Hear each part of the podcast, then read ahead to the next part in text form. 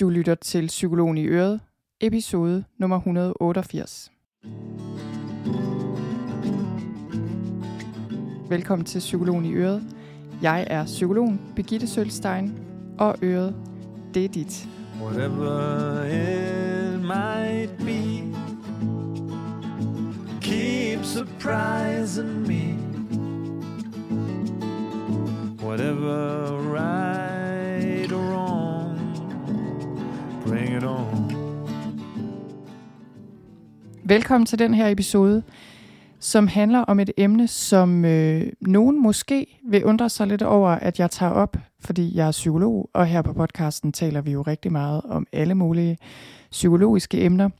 Og det, jeg vil tale om i dag, det er faste. Altså det her med, når man faster og ikke spiser noget i en periode. Og grunden til, at jeg tager det op, det er, fordi jeg selv har haft nogle erfaringer med det de seneste måneder, som jeg har lyst til at dele, fordi jeg synes, jeg har haft rigtig gode erfaringer med det. Og jeg synes, det er meget interessant, hvad der sker i kroppen, og især også, hvad der sker i sindet, når vi faster. Så jeg håber, at du vil lade dig inspirere, og selvom du måske ikke synes umiddelbart, at faste er et emne, du, øh, du tænker er særlig relevant, så lyt med, fordi det kan være, at du hører ting her, du bliver inspireret af. Og det jeg vil skynde mig at sige her til en start, inden jeg springer ud i det her emne, det er, at de ting, jeg siger her og deler her omkring faste og lade være med at spise i nogle dage, de gælder for alle, som ikke har et forstyrret spisemønster. Altså forstået på den måde, at det her er sikkert noget, du kan springe ud i, hvis du har lyst. Hvis du ikke har haft en spiseforstyrrelse eller problemer med din spisning, forstyrret spisemønster på en eller anden måde. Hvis du har problemer med din spisning på den ene eller den anden måde, så er det ikke sikkert, at det her overhovedet er relevant for dig. Så det var det første, jeg ville sige. Det andet, jeg vil sige, det er øh, i forhold til det her med de helbredsmæssige fordele af faste. Altså, der kommer mere og mere videnskab nu på bordet, der viser, at det her kan have en gavnlig effekt for mange. Men det, jeg deler her, er mine egne personlige erfaringer, og jeg kommer også til at fortælle om, hvordan jeg fastede, og siger lidt om, hvordan man kan gøre det her. Men selvfølgelig, hvis du overvejer at faste, så skal du tænke dig om. Det er for egen regning, at du begynder at faste, og du skal selvfølgelig overveje, okay, har jeg nogle helbredsmæssige ting, der gør, at det måske eller måske ikke kunne være en god idé at faste. Tal med din læge om det, eller en, der ved noget om det. Læs eventuelt bøger om emnet, eller sæt dig mere ind i det, før du begynder at eksperimentere med det her sådan i større stil. Så er det sagt, og lad os så hoppe over til emnet faste. Så øh, det, der skete for mig, det er, at altså, egentlig startede det med, at jeg begyndte at interessere mig lidt for det her emne. Måske bare fordi jeg interesserer mig for sundhed og sund kost og sådan noget. Og så begyndte der at komme mere og mere omkring det her med faste. Jeg har lyttet til et par podcasts, blandt andet, hvor øh, der var en, der talte om, hvordan hans kone var blevet rask efter en meget alvorlig sygdom, og blandt andet havde brugt faste, sådan intensiv fase over lang tid, og der havde også været læger med indover selvfølgelig der havde hjulpet hende rigtig meget. Jeg hørte andre interviews med forskellige eksperter, og jeg tænkte, okay, det her er interessant. Og der er også kommet flere og flere bøger, både på engelsk, men også på dansk, der handler om det her emne. Og faste er noget, øh, der kommer mere og mere frem for tiden. Så det er noget, jeg har interesseret mig for, og så på et tidspunkt besluttede jeg mig for at låne en bog om det, der hedder Den fede faste af en, der hedder Martin Bunde Mogensen. Og den bog bliver jeg inspireret af. Han siger selvfølgelig noget om, hvorfor det her kan være godt. Og så har han en plan, altså simpelthen, hvordan skal man spise op til, hvad med selve fasten, og hvad med bagefter. Og det besluttede jeg mig for at gøre. Og jeg vil lige skynde mig at sige, at jeg er normalt ikke en person, der kan overholde sådan nogle strenge kostregler. Jeg, det er heller ikke noget, der siger mig så meget egentlig, det her med at have sådan et strengt kostregime eller noget, hvor man slet ikke må spise det ene eller det andet. Men jeg kunne mærke, at jeg havde lyst til at prøve det her med at faste, og jeg havde lyst til at give min krop den gave især.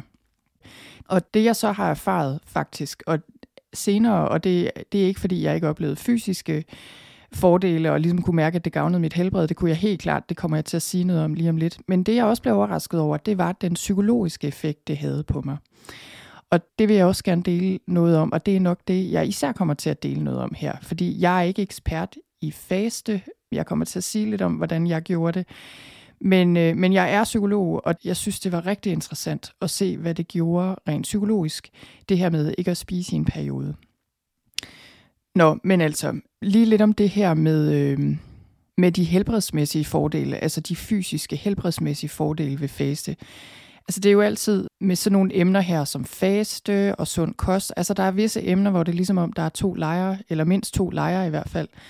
Der er dem, som, øh, som tænker, at det er en rigtig god idé, og tænker, at der er rigtig meget, der tyder på, at det her er godt for kroppen, og så er der dem, der tænker, at det lyder som noget mystisk noget, og, øh, og med mindre der er 10.000 meget store statistiske undersøgelser, der peger på, at det her gavner alle, så, øh, så virker det nok ikke.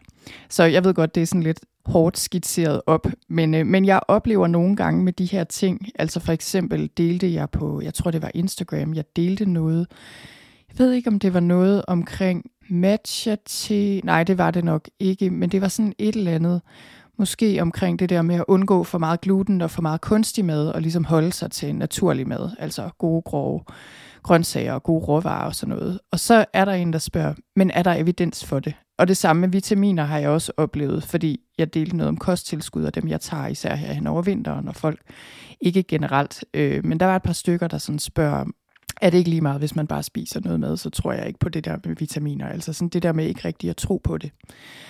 Og man kan sige, du behøver ikke at tro på faste. Du behøver heller ikke at faste. Det er fuldstændig op til dig selv. Men som jeg ser det, så er det ikke et spørgsmål om, at man skal tro på, at faste virker, eller at sund mad virker, eller at kosttilskud kan være gode.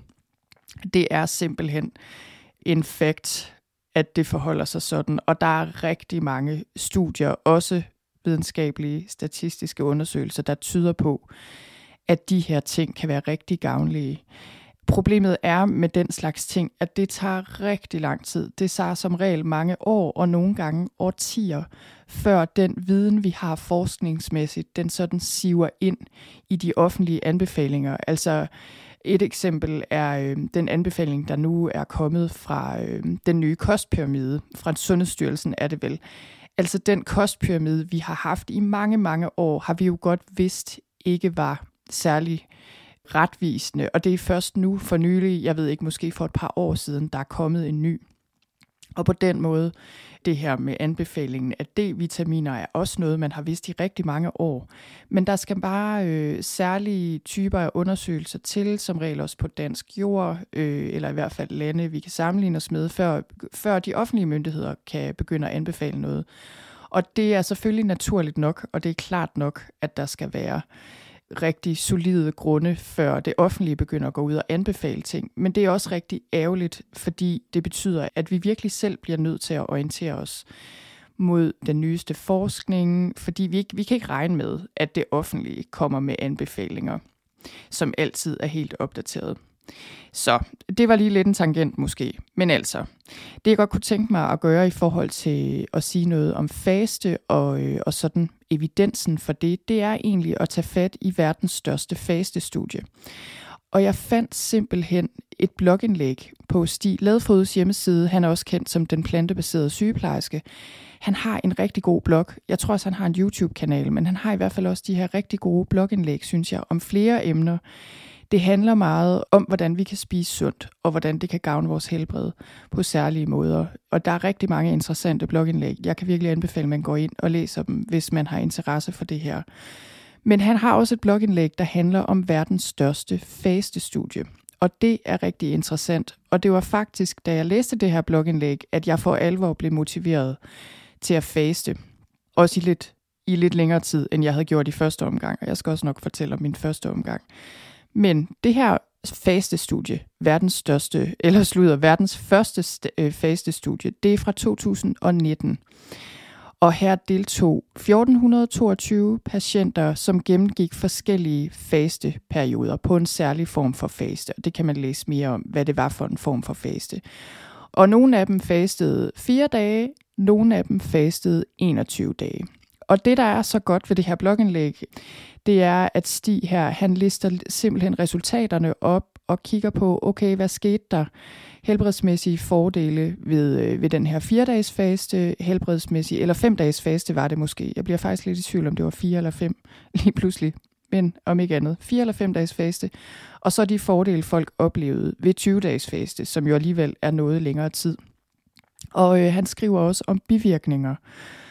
Og det var faktisk også en af de ting, der gav mig mod på den her fase, fordi som han skriver, så øh, oplevede 99 procent af deltagerne ingen eller meget milde bivirkninger. Og det tænkte jeg var interessant, fordi jeg var ret sikker på, at jeg ville opleve alle mulige milde bivirkninger, fordi jeg synes ikke, der skal så meget til, før jeg enten bliver træt eller svimmel eller et eller andet. Jeg, jeg er normalt en person, der, der plejede at fortælle mig selv, at jeg skal spise med jævne mellemrum, for ikke at blive træt eller restløs, eller hvad nu. Så det var bare meget interessant. Øh, det var også min erfaring, og det er åbenbart også den generelle erfaring. Og den ene procent, der så oplevede stærkere bivirkninger, der var ikke nogen af de bivirkninger, der var fatale, og de bivirkninger forsvandt også, da man holdt op med at faste. Så alt i alt er det altså, ud fra hvad det her studie siger, øh, ret sikkert at faste, og, og øh, medfører heller ikke de helt store ulemper eller bivirkninger. Og fordelene er jo også rigtig interessante, og her sti, Stig, i det her studie er der selvfølgelig fokus på de fysiske helbredsmæssige fordele. Folk tabte sig for det første også ret meget. Det er klart, det siger sig selv, når man ikke spiser i nogle dage. Men jeg vil sige, jeg tror ikke, man skal gå på en faste for at tabe sig. Nu kan jeg jo kun tale for mig selv, men det var ikke min primære øh, motivation for at gøre det. Og jeg kunne også se, selvom jeg tabte mig nogle kilo i løbet af de der fire dage, så, øh, så røg de jo hurtigt på igen. Også fordi forbrændingen stopper jo måske ikke helt, men altså den stopper jo delvist. Men om ikke andet, øh, mange oplevede at tabe sig meget, men det, der også er interessant, det er den gavnlige indvirkning, det har på blodtrykket, på kolesterol og en hel masse andre ting. Og det var sådan i det her studie, der var en del af de her deltagere, der havde en del helbredsmæssige udfordringer, sygdomme, og 84 procent af deltagerne med de største helbredsudfordringer oplevede at få det bedre efter den her faste. Så der var simpelthen nogle, øh, nogle reelle effekter af det her. Og så kan man sige, kan man regne med det her studie? Det er også noget af det, Stig han øh, diskuterer i det her blogindlæg. Selvfølgelig er der nogle ting, som skal efterprøves, for at man kan være sikker på, at det er gældende osv. Sådan er det jo altid med forskning. Det er altid vigtigt at, at kigge på det kritisk. Men jeg synes, jeg synes, det var interessant at læse om det her studie, og som sagt, så var det det, der motiverede mig til at faste i sådan lidt længere tid. Så det, jeg gjorde først, det var øh, den bog her, Den fede faste af Martin Bunde Mogensen. Den læste jeg som sagt, og så gjorde jeg faktisk det, at jeg fastede i to døgn. Spiste meget øh, rent, kan man sige. Spiste meget sundt op til, og så fastede jeg i de her to døgn, og spiste også på en særlig måde efter. Og det var en rigtig god oplevelse. Jeg kunne virkelig mærke, hvor godt det gjorde min krop og mit nervesystem og mit velvære i det hele taget.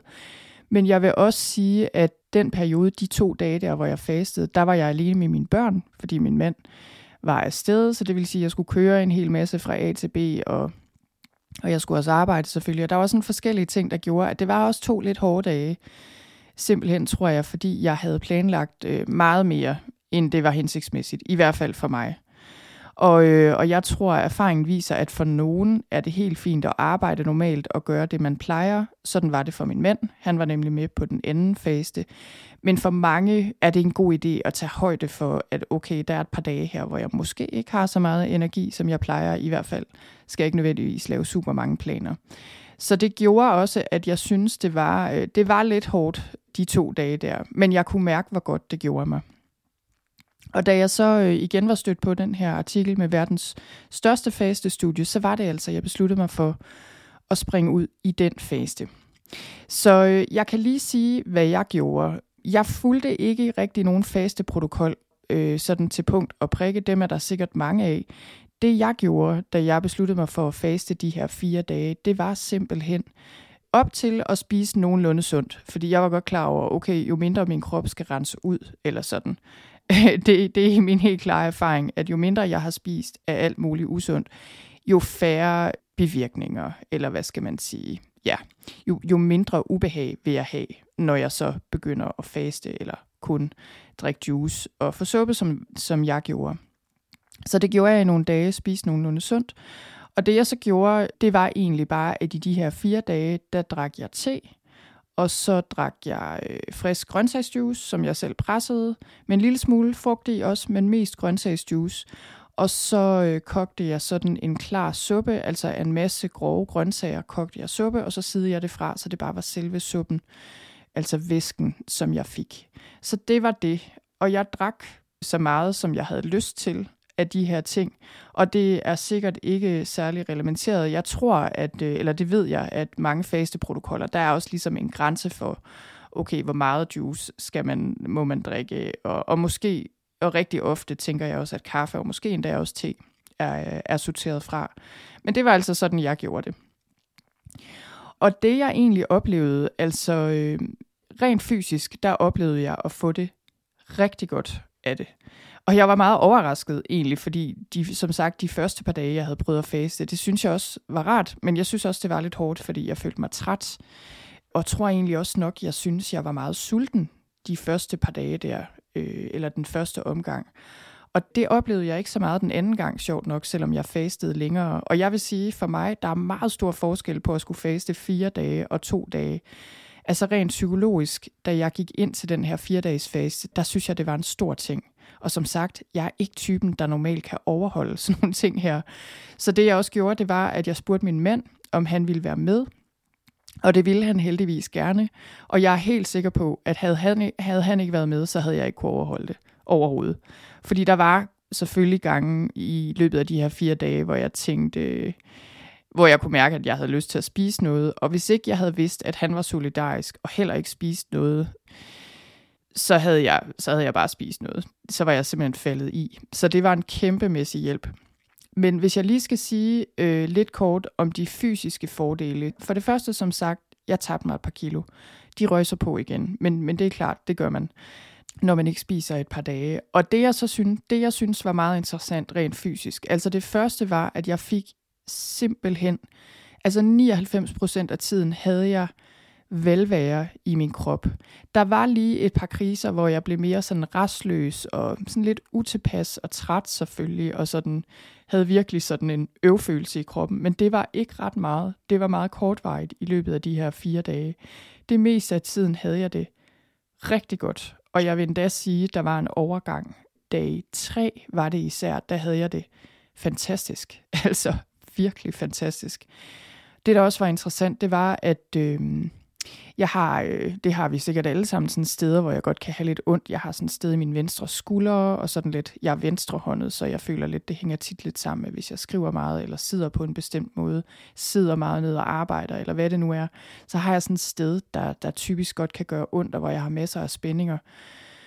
Og jeg ved jo egentlig godt, at det har jeg i hvert fald altid haft på fornemmelsen, at det har også noget med inflammation at gøre, fordi det har også noget meget at gøre med, hvad jeg spiser. Og, øh, og det, der var så interessant, det var, at det forsvandt fuldstændig i løbet af de her dage. Altså som duk for solen. Og jeg bevægede mig ikke ret meget.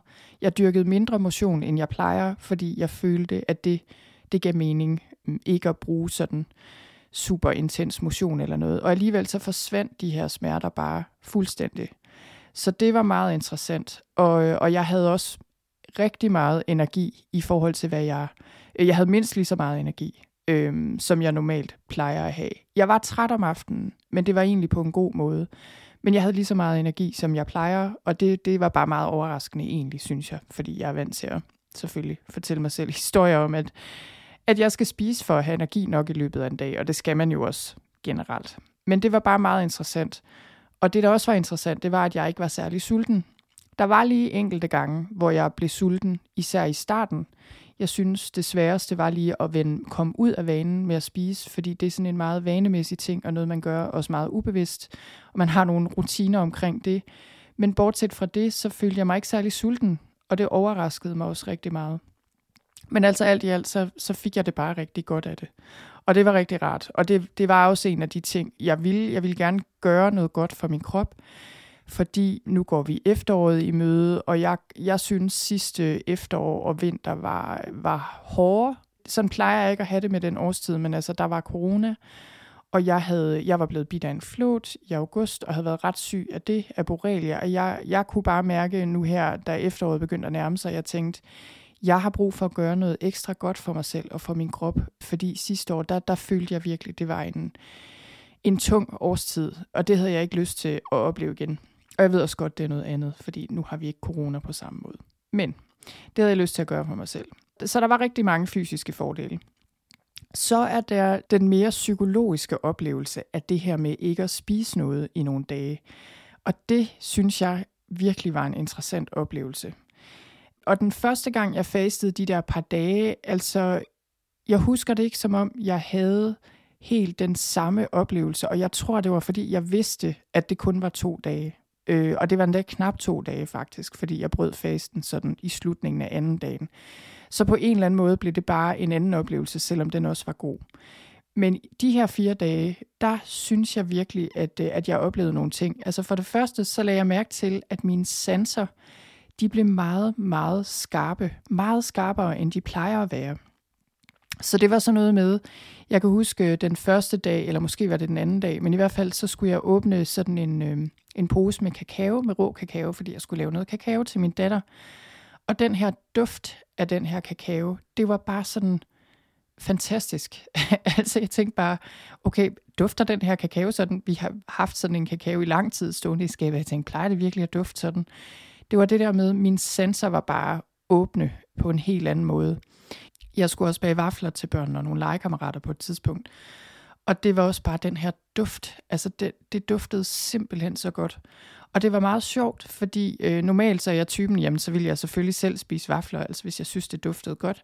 Men her, fordi jeg bare vidste, at jeg ikke skulle spise noget, så var det faktisk meget interessant, hvor meget jeg bare kunne nyde duften af noget, uden at spise det. Og det var ligesom, det var der en stor nydelse i, i sig selv. Og sådan havde jeg mange oplevelser i løbet af de her dage, hvor sanserne simpelthen bare åbnede sig. Øh, jeg gik i skoven, vi bor lige ved skoven, og bare det at gå ud, jeg kunne dufte skoven på en helt anden måde, end jeg plejer.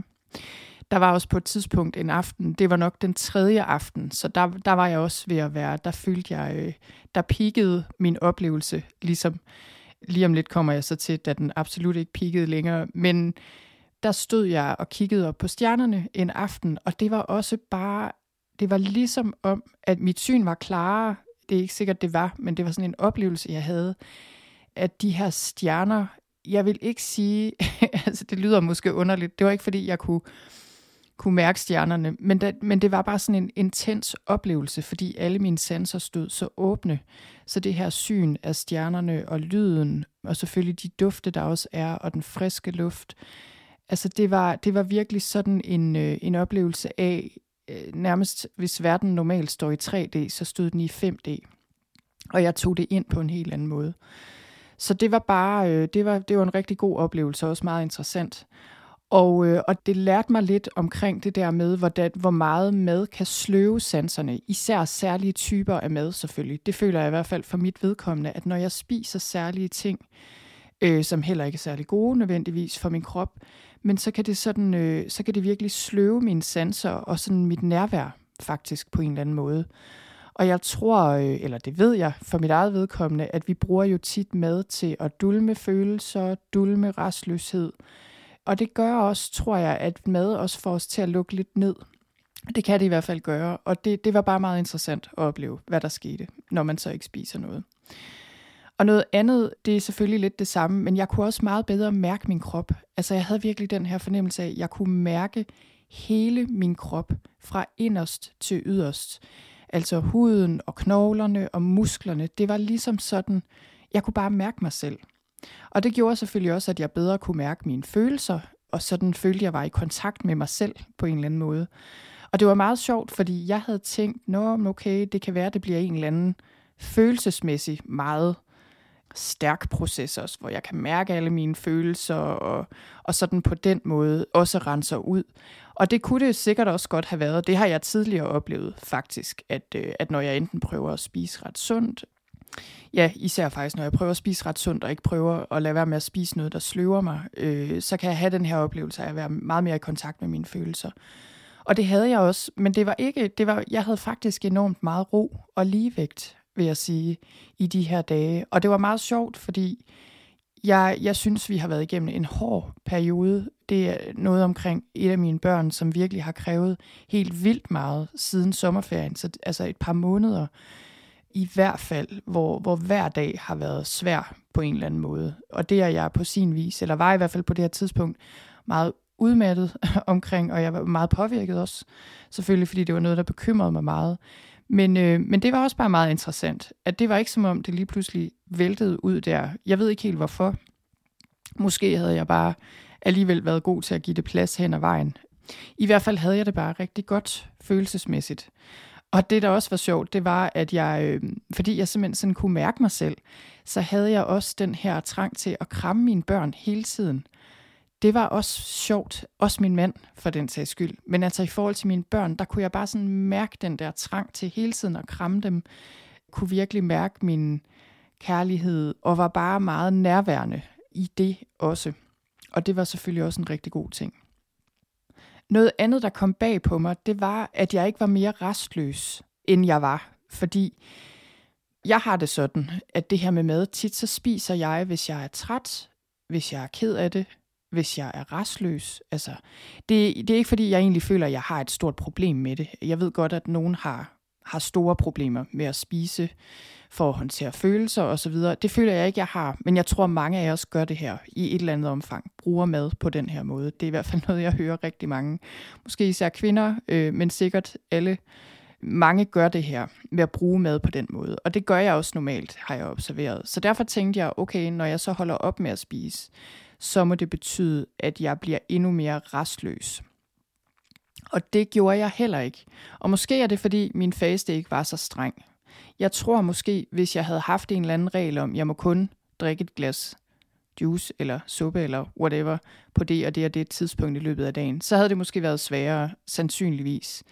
Men alligevel, så synes jeg bare, det var meget interessant at se, at jeg havde rigtig meget ro på. Og det, der også var interessant, det var, at jeg troede også, at jeg ville blive meget træt. Og det, øh, jeg blev også mere træt end normalt sidst på dagen. Men i løbet af dagen, i løbet af arbejdsdagen, havde jeg rigtig god energi og havde, øh, havde virkelig altså, kunne fokusere og kunne arbejde mindst lige så godt, som jeg plejer.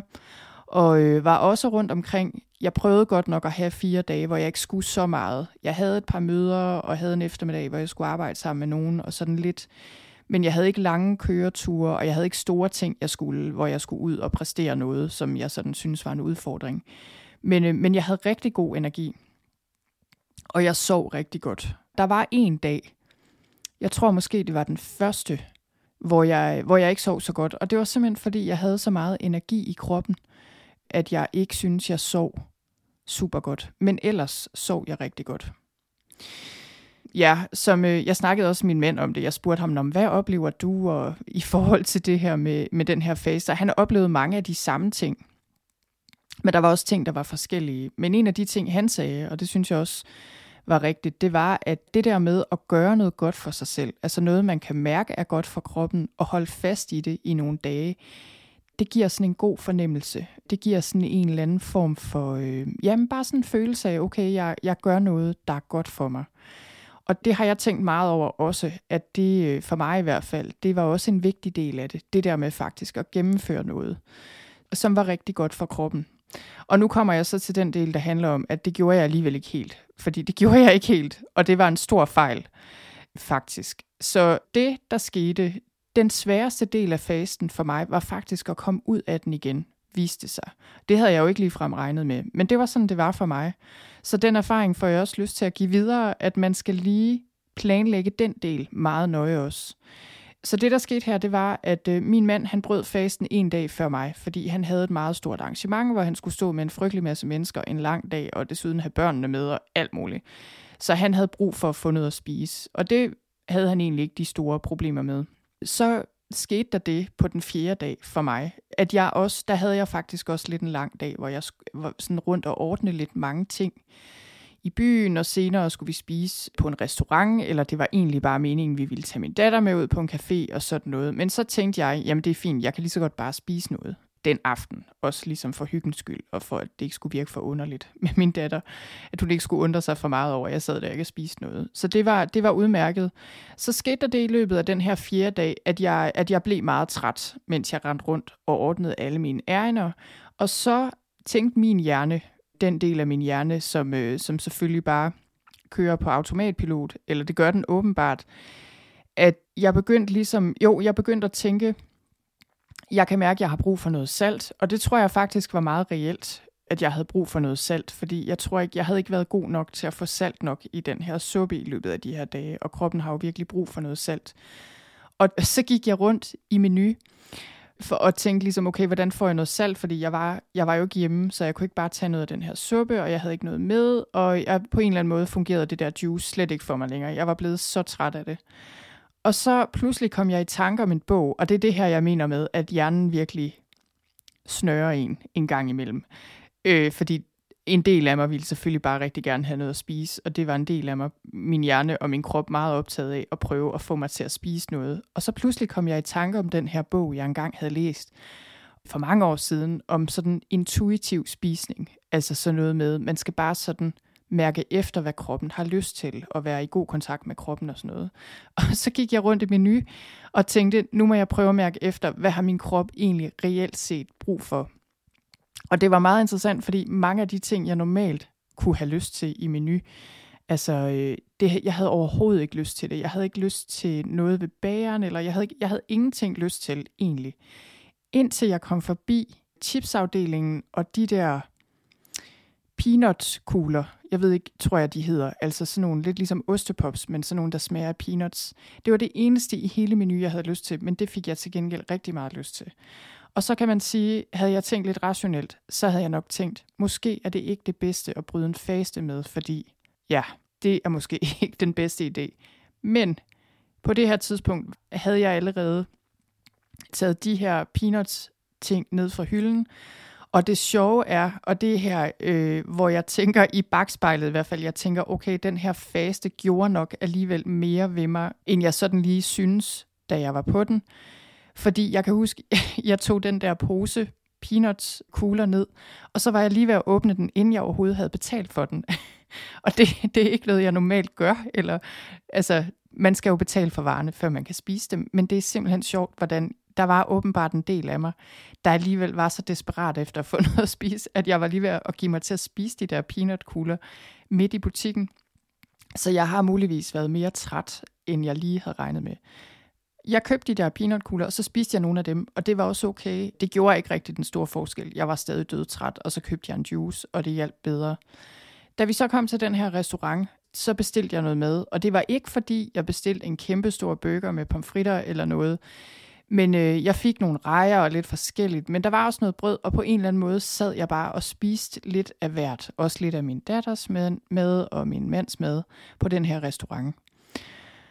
Og så fik jeg det bare ikke specielt godt der på restauranten. Altså var jeg simpelthen, det var, det var okay, altså jeg sad der, men jeg havde det ikke særlig godt. Jeg blev sådan, jeg fik ondt i maven, og blev virkelig for første gang sådan utilpas, og nærmest, jeg er sådan lidt halvøre, og jeg var lige ved at tænke, jeg bliver simpelthen nødt til bare at tage hjem. Jeg kan ikke gennemføre at sidde på den her restaurant. Og det var bare super ærgerligt, fordi det er ikke så tit, vi går ud og spiser på den måde. Og der er slet ikke, at vores datter har os to alene, så det var, det var virkelig kikset. Det var ikke en særlig god måde at komme ud af den her faste på. Så øh, dagen efter prøvede jeg at tage det lidt mere skånsomt, men, men jeg vil nok sige, at min erfaring blev i hvert fald, at det er vigtigt at komme ud af den her faste og spise noget, som kroppen meget nemt kan håndtere. Fordi ellers kan man få det skidt. Den første gang jeg fastede de der par dage, der gjorde jeg mig mere umage med det. Der havde jeg også ligesom den der protokol eller beskrivelse øh, i Martin Bunde Mogensens bog, hvor jeg bare spiste, som han sagde, i hvert fald i nogle dage, og det, øh, det, der var ingen problemer overhovedet. Og, og dagen efter øh, vil jeg sige, jeg havde sådan en form for nedtur nærmest. Og det kan godt være, at det bare er en naturlov, at når man har haft en high og har haft det fantastisk i nogle dage, så, så kommer der en nedtur også, måske. Men, øh, men i hvert fald tror jeg også, det havde ret meget at gøre med den mad der. Øh, det fornemmer jeg helt klart. Jeg sov også af HT den nat, og øh, ja, fik ondt i maven, og det var, det var ikke så smart. Så det er bare for at sige, at den del af fasteperioden skal man altså også lige tage hensyn til. Og det sjove er, at jeg, jeg indspillede faktisk en podcast episode om det her på selve fire dagen, altså inden jeg havde spist noget, satte jeg mig ned først på dagen, fordi jeg tænkte, om det er fint, jeg har lige tid nu, og jeg kan godt lige indspille den her nu, hvor jeg er i gang med at afslutte den her faste. Og der havde jeg det jo helt fantastisk jeg kan huske, at jeg havde været ude at bade i søen, øh, også med min mand, og vi havde været i sauna, og det havde bare været den vildeste wellness-oplevelse, endnu mere end det plejer. Jeg havde det simpelthen så godt i kroppen. Og så øh, dagen efter, der tænkte jeg, okay, jeg bliver simpelthen nødt til at også optage den her episode om. Det er ikke noget, jeg gør ret tit, men det jeg tænkte, det bliver jeg simpelthen nødt til, fordi den oplevelse, jeg sidder og fortæller om der, den, øh, den fik lige et twist til sidst, som jeg føler skal med. Så det var altså den sande historie om, hvordan det var for mig at faste. Jeg håber, du er blevet inspireret. Hvis det her er noget, du har lyst til at hoppe ud i, så vil jeg anbefale dig, at du sætter dig mere ind i det i første omgang på egen hånd. Det tænker jeg er en god idé. Det her låner bøger om det, eller læser om det fra kilder, som er pålidelige og nuancerede. Blandt andet har jeg linket til Stiladefods Fods blog her. Den er rigtig god. Øh, jeg har også linket til bogen, jeg har nævnt her. Så det var det, jeg ville dele omkring min oplevelse med faste. Og jeg kan i hvert fald mærke for mit vedkommende, at det her er noget, jeg kommer til at gøre igen.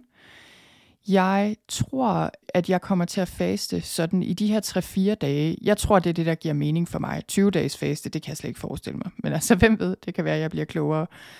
Men det tror jeg er noget, jeg kommer til at gøre en gang imellem, og med en gang imellem mener jeg, hvad ved jeg, en gang om året eller noget. Og så tror jeg, at det der med at faste delvist, der er også noget, der hedder delvist faste, det er jeg ikke kommet ind på her, men det, det er noget, jeg også tidligere har gjort. Det er sådan noget med at holde en del af døgnet åbent, hvor man faster, altså for eksempel fra klokken 6 om aftenen til 10 næste formiddag, og ligesom køre med sådan en døgnrytme. Det, øh, det er noget, jeg har gjort tidligere, og noget, øh, jeg er i gang med at finde tilbage til, fordi jeg simpelthen kan mærke på min krop, hvor godt den har af at have nogle vinduer, hvor jeg ikke spiser. Og så, og så tror jeg også, jeg kommer til at tage en en eller to dages faste en gang imellem. Simpelthen fordi jeg kan mærke, hvor godt det gør min krop. Så øh, jeg håber, at du bliver inspireret af det her.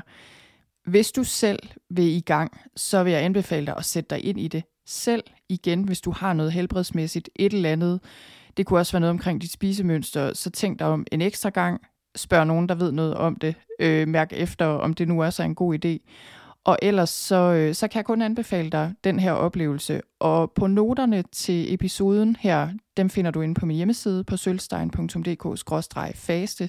Der har jeg linket til bogen, jeg har nævnt, og det blogindlæg, jeg har nævnt af Stilladefod. Så der er også noget, du kan gå ind og kigge på selv. Og så vil jeg ellers bare sige tusind tak, fordi du lyttede med.